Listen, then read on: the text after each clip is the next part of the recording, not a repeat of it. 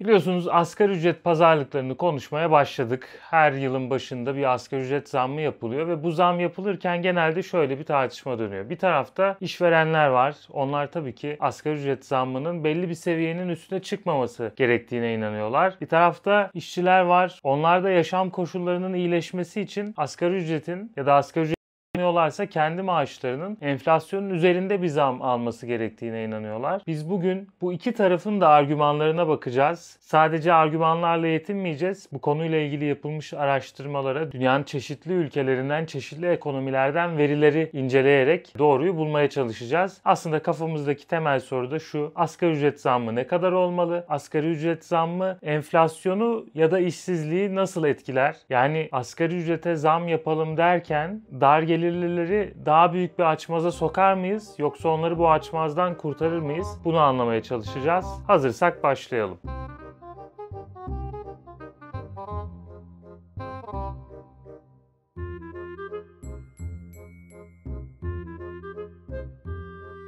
Şimdi önce asgari ücretle ilgili birkaç temel bilgiyi vermemiz lazım. Burada asgari ücretin tarihinden tabii bahsetmeyeceğim ama şunu bilmemiz gerekiyor. Türkiye'de neredeyse işçilerin yarısı asgari ücretle maaş alıyor. Tabii ki bu seviye gelişmiş ekonomilerde çok daha düşük. Önce bunu bilerek başlayalım. Bir yandan da Türkiye'de ciddi anlamda bir kayıt dışı ekonomi var. Nedir bu kayıt dışı ekonomi? İşçilerin sigorta kaydı olmadan yani sistem içerisinde istihdamda gözükmeden çalışmaları durumu. Bu neden önemli? Çünkü çünkü Türkiye'de kayıt dışı çalıştırılıp asgari ücretin de altında maaş verilen insanlar var. Ama asgari ücret sadece asgari ücretle maaş alanları ya da onun altında maaş alanları etkilemiyor. Aynı zamanda asgari ücretin üstünde maaş alanlar da asgari ücret seviyesindeki her iyileştirmeden etkileniyorlar. Tabi son yıllarda asgari ücret 10 birim yükseldiyse daha yukarıdakiler 5 birim belki 2-3 birim yükseltebildiler maaşlarını. Dolayısıyla orta düzeyde maaş alanların da yavaşça asgari ücret sınırına yaklaştığını gördük son yıllarda. Bu da aslında asgari ücret zamlarının neden nüfusun çok büyük bir kısmını etkilediğini bize gösteriyor. Şimdi argümanlara geçmeden önce tarafları şöyle bir sınıflandıralım değerlendirelim. Bir taraf diyor ki asgari ücrete zam yapmak piyasada işçi ve işveren arasında dengesiz pozisyonda olan bu maaş tartışmasını belli bir denge noktasına çeker. Çünkü normalde serbest hale bırakırsanız piyasada işverenler asgari ücretin çok daha altında bir ücretle işçi çalıştırabilecekler. Ama Türkiye örneğinde de olduğu gibi asgari ücret açlık sınırının bile altında kalabiliyor. Yani 4 kişilik bir aile için tanımlanan açlık sınırı şu anda asgari ücretin üzerinde. Eğer piyasa kendi haline bırakılırsa işçilere verilecek ücretler onların insani bir hayat standardına erişebilmelerini sağlamayacak diyorlar. Dolayısıyla bir asgari ücret belirlensin. En azından işverenlerin eli bu konuda bağlansın deniyor. Türkiye'de çok yaygın olmasa bile bir görüşte aslında asgari ücretin gereksiz olduğu, piyasa içerisinde işçilerin, işverenlerin belki sendikalar vasıtasıyla doğru ücreti bulabileceğini iddia ediyorlar. Ama dünyada asgari ücret uygulamasının olmadığı çok az ülke var. İtalya var mesela asgari ücret uygulamasına sahip olmayan en büyük ekonomi İtalya diye biliyorum. Ama bunun yanında işte Finlandiya, Danimarka gibi bazı kuzey ülkeleri, Singapur, Kuzey Kore gibi ülkelerde de asgari ücret uygulamasının olmadığını görüyoruz. Tabii İsveç, İsviçre ve İtalya gibi ülkelerde bir asgari ücret uygulamasının olmaması orada açlık ya da yoksulluk sınırının daha da altında çalıştırılan işçilerin olduğu anlamına gelmiyor her zaman. Tam aksine sendikaların ve işçi gruplarının işverenlerle masaya oturup daha iyi koşullarda bir ücret dengesi kurabildikleri anlamına geliyor. Ama asgari ücret artık kapitalist bir ekonomiye sahip olan ülkelerin çoğunda yaygın olan bir uygulama. Peki asgari ücretin seviyesi ne olmalı? Şimdi bunu Türkiye bazında TL cinsinden ya da başka ülkeler bazında döviz kurları cinsinden söylemenin söylemenin bir anlamı yok. Ama asgari ücret için bir prensip olarak belki açlık sınırı, belki yoksulluk sınırı gibi bazı indeksler kullanılabiliyor. Dolayısıyla asgari ücret aslında bu seviyelere göre belirlenebiliyor. Ama bu ülkeden ülkeye, ülkelerin genel refah durumuna göre değişen bir durum. Gelelim tartışmalara. Yani asgari ücreti arttırmanın etkileri ne olur? sorusuna. Şöyle açıklayalım mesela Türkiye'de işlerin %50'si asgari ücret alıyor demiştik ya. Her birisi aldığı maaşın iki katı kadar bir maaş alıyor olsun. Bu senaryoda ne olacak? Her işçi aslında yeni maaşlarını tekrar harcamaya başlayacaklar ve piyasada bir önceki yıla göre harcanacak çok daha fazla bir para olduğunu göreceğiz. Bu asgari ücretteki artış neye yol açacak? İşçilerin harcama taleplerinin artmasına. E bir yandan da işveren için düşünelim işverenler daha önce verdiklerinin iki katı kadar para vermiş olacaklar işçilerine. Bu da neye yol açacak? Ürettikleri ürünlerin maliyetinin artmasına. Dolayısıyla bir yandan maliyet artacak, bir yandan talep artacak. Maliyetin ve talebin aynı anda artması arzın sabit kaldığı bir senaryoda bizi nereye götürür? Fiyatların yükselmesine götürür. İşte bu ana akım iktisatçıların fiyatlar ve ücretler arasındaki ilişkiyi açıklama modelleri. Bir yandan da şöyle bir görüş ortaya atılabilir. Diyelim ki işveren sattığı ürünlerin fiyatını arttıramıyor. Bu senaryoda ne olacak? Fiyatlar artamazken maliyet artmış olacağı için işverenin daha az işçi çalıştırmayı, daha az işçi çalıştırarak daha yüksek verim almayı amaçlayacağını düşünebiliriz mesela. Bu da neye sebep olacak? İşsizliğin artmasına. Dolayısıyla asgari ücreti arttırırken bir taraftan işsizliği bir taraftan da enflasyonu çok fazla arttırmamaya gayret etmemiz gerekiyor. Bu yüzden de mesela televizyonlarda önümüzdeki haftalarda çok fazla ekonomist göreceksiniz ve hepsi şunu diyecekler. Asgari ücret zammı şu seviyenin üstünde olursa bu ülke ekonomisine zarar verir. Çünkü enflasyonu hortlatır, işsizliği artırır. Dolayısıyla asgari ücret seviyesinin çok fazla yukarıya çekilmemesi lazım diyecek bu iktisatçılar. Aslında bu görüş şu an piyasada hakim olan neoliberal iktisadın görüşü. Bir yandan da bu görüşlere karşı çıkanlar var. Yani kimi zaman heterodoks ekonomist denen, bir yandan da 2. Dünya Savaşı sonrası dünyaya hakim olan o sosyal devlet vurgusunu sahiplenen iktisatçılar var. Bu iktisatçılar da şunu savunuyorlar. Eğer nüfusun geneli belli bir refah sınırının altında kalırlarsa bu sistem ekonomik olarak ve siyasi olarak da sürdürülemez hale gelir. Dolayısıyla ekonominin iyiliği aslında total ekonomik büyüklükle alakalı değildir. Yani sadece gayri safi milli hasılanızın ne kadar yükseldiği ile alakalı değildir ekonominin iyi olması. Bir yandan da bu ekonomik refahın paylaşımının nasıl olduğu önemlidir derler bu iktisatçılar. Dolayısıyla asıl olanın işçilerin refahını yükseltmek olduğu. Bunun yanında tabii ki asgari ücretteki artışın enflasyon ya da işsizlikle değil de işverenlerin karlarının belli bir seviyede tutulmasıyla sonuçlanması gerektiğini savunur bunlar. Bunu neden söylüyorum? Çünkü Türkiye'de son 10 yılda toplam refahta emeğin payı gitgide düşüyor. Emeğin payı düşerken de aslında sermayenin payı artıyor. Özellikle yüksek enflasyon dönemleri hali hazırda belli bir ekonomik güce sahip olanların daha fazla kazanabildiği ama sadece gününü kurtaracak kadar bir ekonomiye sahip olanların daha da zayıf bir duruma düştüğü dönemler olurlar. Türkiye'de de son yıllarda artan enflasyonun etkisiyle birlikte zenginler toplam refahtaki paylarını daha da arttırabilirken dar gelirlilerin toplam refahtaki payının daha da düştüğünü görüyoruz. Yani bir eşitsizlik artışı söz konusu. Şimdi iki görüşü bu şekilde paylaştık. Yani bir tarafta asgari ücreti çok fazla arttırmayalım çünkü çok fazla arttırırsak bu sefer işsizlik ya da enflasyon ortaya çıkacak ve bunlardan da aslında en fazla toplumun dar gelirlileri etkilenecek. Dolayısıyla asgari ücreti fazla yükseltmemek sadece işverenler için değil, işçiler için de en doğru yoldur diyenler vardı. Öbür tarafta ise işçilerin mevcut koşullarının açlık sınırının altında olmasından yakınan, dolayısıyla asgari ücretin ciddi bir düzeltmeye ihtiyaç duyduğunu savunanlar vardı. Ve bunlar asgari ücretin kötü etkilerinin işçilere değil de işverenlere yani sermaye sınıfına yansıtılması gerektiğini savunuyorlardı. Ama şimdi bizim birazcık da asgari ücret zammının enflasyona ve işsizliğe etkilerini verilerle konuşmamız lazım. Yapılan asgari ücret zamları işsizliği ve enflasyonu nasıl etkilemiş? Örneklerine bakmamız lazım. Çünkü sadece teoriyi konuşup bunu deneylerle ya da tarihsel örneklerle kanıtlayamazsak aslında boş yapmış oluruz sadece. Yani bu yaptığımız bir kahvehane tartışmasının ötesine geçemez.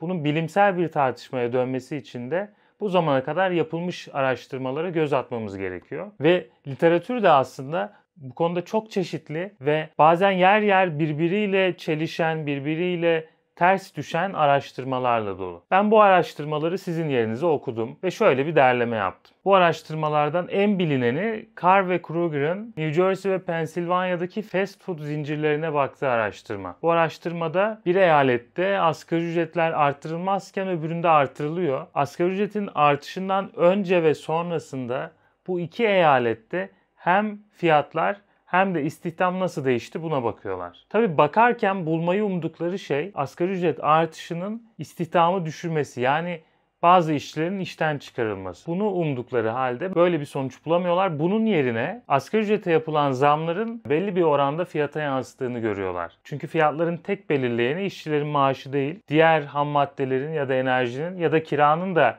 bir maliyet olarak girdi olduğunu düşündüğümüzde maaşlar şirketlerin maliyetlerinin yaklaşık %30'unu oluşturuyor. Ama buna rağmen asgari ücretteki artış %30 şeklinde fiyatlara yansımıyor. Fiyatlara daha düşük ölçekte yansıttığını görüyoruz. Yani dolayısıyla şunu görmüş oluyoruz. O zammın bir kısmını şirket absorbe ederken bir kısmını müşterilere yansıtıyor. Ama burada ilginç olan bulgu tabii ki istihdamın hiç düşmüyor olması.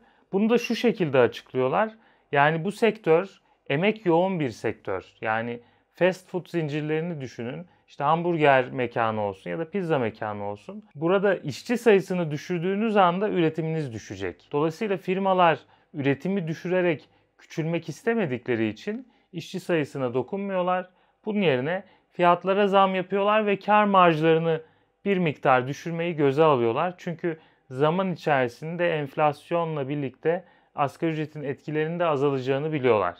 Yani fiyatları 6 ay sonra bir zam daha yaparım. O sayede işçilere verdiğim maaşa zam yapmadan aradaki zammın maliyetini çıkarmış olurum diye düşünüyorlar. Card ve Kruger'ın bu araştırması aslında iktisatta ana akım sayılan bir görüşün bir anlamda çürütülmesi olarak da okundu. Yani bizim Phillips Curve dediğimiz istihdam ve asgari ücret arasında bir negatif korelasyon olduğunu iddia eden teori, Card ve Kruger'ın araştırmasında doğrulanamamıştı. Bu araştırmayı takip eden başka çalışmalar da yapıldı. Mesela bunlardan birisi Sara Lemos'un çalışması. O da benzer bir şekilde asgari ücret artışıyla işsizlik arasında bir ilişki olmadığını görüyor. Tabi bu asgari ücret artışlarının işsizliği arttırmayışını açıklamak için az önce de söylediğim gibi sektörel bazı açıklamalar yapılabilir. Bir bütün olarak ülke ekonomisini düşündüğünüzde belki asgari ücret artışlarının işsizliği arttırdığını iddia etmek için hala imkanlarınız olabilir. Ama burada da şunu görüyoruz. Ülke bazlı yapılan çalışmalarda da aslında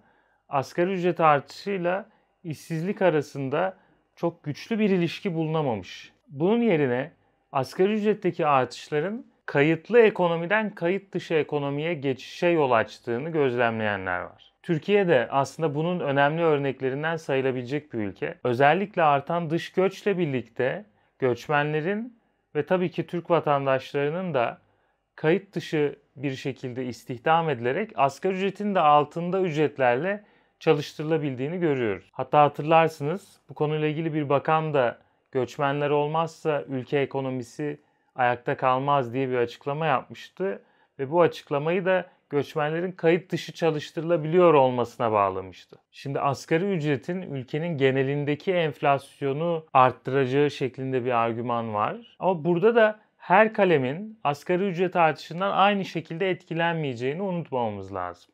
Mesela konut piyasasını, ev kirasını düşünelim. Ev kirasını belirleyen şeylerin içerisinde bir maliyet olarak emek yoktur. Ev kirası bir emeğin karşılığında verilmez. Dolayısıyla asgari ücretteki artış evin maliyetine yansımayacaktır kira ödediğiniz zaman. Dolayısıyla evin kirasını belirleyen bir şey olmayacaktır. Ha belki şu şekilde olacaktır. Asgari ücret arttıktan sonra ev kiralamak isteyen işçilerin daha fazla parası olacağı için daha yüksek fiyat verebilir hale gelecekler. Arz talep dengesi üzerinden kiralarda bir artış söz konusu olacak. Ama asgari ücret 10 birim arttıysa evin kirası da 10 birim artmak zorunda olmayacak. Belki 5, belki 2, belki 1 birim artacak. Burada tabii enflasyonu belirleyen diğer unsurları da akılda tutmak gerekiyor. Yani ham madde maliyeti, enerji maliyeti, kira maliyeti gibi şeyler emeğin maliyetinden daha fazla etki edebiliyorlar enflasyona. Emeğin maliyetinin sektöre bağlı olarak kimi zaman %30 ama kimi zaman %5-10 seviyesinde olabildiğini görüyoruz toplam ürünün fiyatını belirlerken. Şimdi Carr ve Kruger'ın araştırmasından bahsettik. Lemos'un araştırmasından bahsettik. Bu iki araştırma arasında 10 yıl var. Benim okuduğum en güncel araştırma ise Macaristan üzerine yapılmış 2019'da yayınlanmış bir makale. Haraştoshi ve Lindner'ın yine Macaristan'daki asgari ücret artışlarının etkilerini ölçmek için yaptıkları bir çalışma. Bu çalışmada da aslında diğer iki çalışmaya benzer sonuçlar bulunuyor büyük oranda ama bu çalışma o asgari ücret artışının fiyatlara nasıl yansıdığını gösterebildiği için kıymetli. Diyorlar ki firmalar asgari ücret artışlarına genellikle işçi çıkararak cevap vermiyorlar. Bunun yerine asgari ücret zammının %75'ini fiyatlara yansıtıyorlar. %25'ini ise karlarından düşüyorlar. Yani yapılan araştırmada ortaya çıkan ortalama davranıştan bahsediyoruz. Yoksa her işveren aynı şekilde davranıyor anlamına gelmiyor bu söyledikleri. Ama burada şöyle bir not da düşüyorlar. Eğer asgari ücrete yapılan zamlar fiyatlara yansıtılabilecek şekildeyse yani burada da yine sektörel bir durumdan bahsediyoruz. Mesela yine gıda sektöründen bahsedelim. Gıda sektöründe işçi ücretlerine yapılan zamlar kolaylıkla fiyatlara yansıtılabilir. Bu senaryoda fiyatların arttığını göreceğiz. Ama yapılan zamların fiyata yansıtılamayacağı sektörlerde ise işverenler işçi çıkarmayı daha çok tercih eder hale geliyorlar. Yani burada şunu unutmamak lazım. Asgari ücrete zam yapılıyor. Tamam ama bir şekilde bu yapılan zamın bir yerden çıkması lazım. Yani asıl bu artan maliyetin kimden çıkacağı sorusu bizim için önemli. Yani bu soruya cevap ya müşteriden çıkacak ya firmadan çıkacak anlamına geliyor. Ama tek cevap bu maliyetin birilerinden çıkması olmayabilir. Yani bazen de asgari ücret artışlarının firmaları verimlilik artışına ittiğini de görebiliriz. Yani mesela Türkiye özelinde 2002-2007 arası ekonomik durumdan çok bahsedilir. O dönemde Türkiye ekonomisinin ciddi bir yapısal iyileşme e, rotasına girdiği söylenir. Bunu ölçmek için aslında baktığımız şeylerden birisi şu. Türkiye'de birim iş gücü ya da birim iş gücü maliyeti karşısında üretilen katma değer yükselmiş o dönemde. Bu ne anlama geliyor? Birazcık bunu açalım. Şöyle örnek verelim. 50 çalışanlı bir şirket toplamda 100 bin dolarlık bir iş üretiyordu ve işçi maliyeti de 25 bin dolardı diyelim ki. Yani asgari ücretin biraz üstünde konuşmuş oluyoruz bu senaryoda. Yine işçi maliyetinin 25 bin dolar seviyesinde kaldığı aynı iş yeri 100 bin dolar değil de 125 bin dolarlık bir satış yapabilir hale gelirse burada biz verimlilik artışından bahsediyoruz. Dolayısıyla asgari ücretteki artış sektörleri emek yoğun işler üretmek yerine daha sermaye yoğun ya da teknoloji yoğun ya da belki bilgi yoğun işler üretmeye yönlendirebilir. Bu da aslında yıllardır konuştuğumuz Türkiye'nin yapısal sorunu olarak zikredilen düşük katma değerli üretim problemini aşmamız anlamına geliyor. Çünkü eğer emek yoğun sektörlerle çalışmaya devam ederse Türkiye, mesela nedir bu emek yoğun sektörler? Tekstil diyelim bir yandan ya da ne diyelim hizmet sektörü diyelim mesela dışarıda yeme içme, fast food zincirleri diyelim. Şimdi bu sektörlerde üretim emek yoğun olduğu için asgari ücret zammına enflasyonla cevap veren sektörler oluyor bunlar. Bu yüzden de mesela Türkiye'de asgari ücret çok artarsa tekstil sektörünün etkisi azalır. Tekstil firmaları Türkiye'den çıkıp ne bileyim Mısır'a vesaire giderler diye endişe duyanlar çoğalabiliyor. Ama bir yandan da bilişim sektörünü düşünün mesela. Türkiye'de yurt dışına bilişim işleri yapan, Hatta belki freelance çalışan birçok insan var, birçok şirket var. Bu şirketler zaten asgari ücretten yüksek maaşlar verdikleri için çalışanlarına hem asgari ücret zammından diğer emek yoğun sektörler kadar etkilenmiyorlar. Hem de işlerini dışarıya yaptıkları, dolayısıyla döviz kazanabildikleri için de daha fazla katma değer üretebiliyorlar. Peki şimdi asgari ücrete zam yapalım da bir anda sektörel bir dönüşüm mü geçireceğiz? Hayır tabii ki böyle olmayacak. Aksine Türkiye'de emek piyasası bu kadar genişken, işçi havuzunda bu kadar insan varken asgari ücrete yapılacak zamların bir sonucu da az önce bahsettiğimiz gibi kayıt dışılaşma oluyor. Yani ne olacak? Asgari ücret iyileştirildiği senaryoda tekstil işçileri belki işlerinde de olmayacak. Belki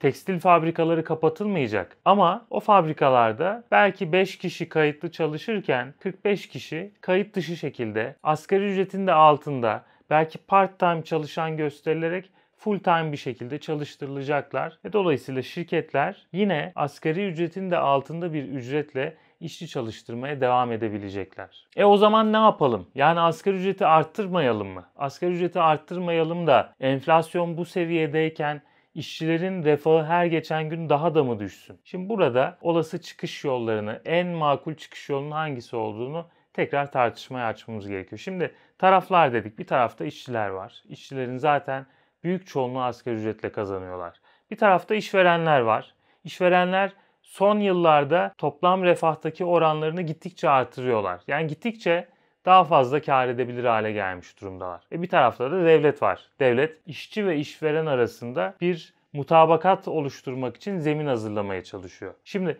asgari ücret doğrudan devletin cebinden çıkmıyor. O yüzden devletin eli birazcık daha rahat. Yani devlet asgari ücreti arttırmaya yakın durabilir. Ama burada da şunu unutmamak lazım. Biz asgari ücretteki artış derken tam olarak neyden bahsediyoruz? Yani enflasyon %100'ün üzerindeyse ama asgari ücret %80 arttıysa mesela asgari ücrette bir artış mı var diyeceğiz. Hayır aslında orada nominal bir zam olsa bile reel anlamda bir zam olmadığını görmemiz gerekiyor. Aksine asgari ücretin geçen yıla göre daha da düştüğünü söylememiz gerekecek. Tabi burada hükümetler bazen dolar kurunu bir endeks olarak kullanabiliyorlar. Ya da ne bileyim altını bir endeks olarak kullanabilirsiniz. Ama burada en doğru endeks fiyat endeksi olacak. Yani enflasyon olacak. Tabi burada da şunu diyebilirsiniz ya Türkiye'deki enflasyona ne kadar güvenebiliriz ki? Ama şunu da unutmayın. Doların da kendi içerisinde bir enflasyonu var. Yani diyelim ki bir sene 250 dolar olan asgari ücret bir sonraki sene 255 dolar oldu. Orada aslında yine nominal olarak artmış olsa bile doların da enflasyon karşısında değer kaybettiğini düşünmemiz gerektiği için reel olarak belki sabit kalmış, belki yine değerini kaybetmiş bir asgari ücret göreceğiz. Ülke geneline baktığımızda ise bence şunu akılda tutmakta fayda var. Yani ben bu videoyu çekerken evet iki tarafın görüşlerini de aktardım ama müsaadenizle kendi görüşümü de paylaşayım. Yüksek enflasyonun olduğu bir ülkede son yıllarda ciddi bir şekilde emekçinin yani işçinin total refahtaki payının azaldığını gördük. Yani asgari ücret işçilerin total refahtaki payının arttırılması için önemli bir araç olabilir. O yüzden de asgari ücret zammının sadece nominal bir artıştan ibaret olmaması, reel anlamda da bir artış sağlaması gerekir. Tabi maliyeti müşteri mi karşılayacak yoksa şirket mi karşılayacak sorusu önümüzde duruyor. Çünkü eğer bu maliyetler son yıllarda kar oranlarını ciddi şekilde arttırabilmiş şirketler tarafından karşılanmazsa bize enflasyon olarak geri dönmüş olacaklar. Ama günün sonunda asgari ücretin ne kadar zamlanacağını Tabii ki bu ayın sonunda görmüş olacağız. Ben de sizin gibi merakla bu cevabı bekliyorum. Evet videonun sonuna geldik. Bu videoyu beğendiyseniz çevrenizdekilerle paylaşmayı unutmayın. 49W tamamen sizin desteklerinizle büyüyen bir kanal. Tabii ki bize etrafınızdakilerle paylaşmanın yanında bize finansal olarak da katkı sağlayabilirsiniz. YouTube katıl üyemiz olarak ya da Patreon'dan bize abone olarak bizi finansal olarak da destekleyebilirsiniz. Önümüzdeki videolarda görüşmek üzere. İyi seyirler.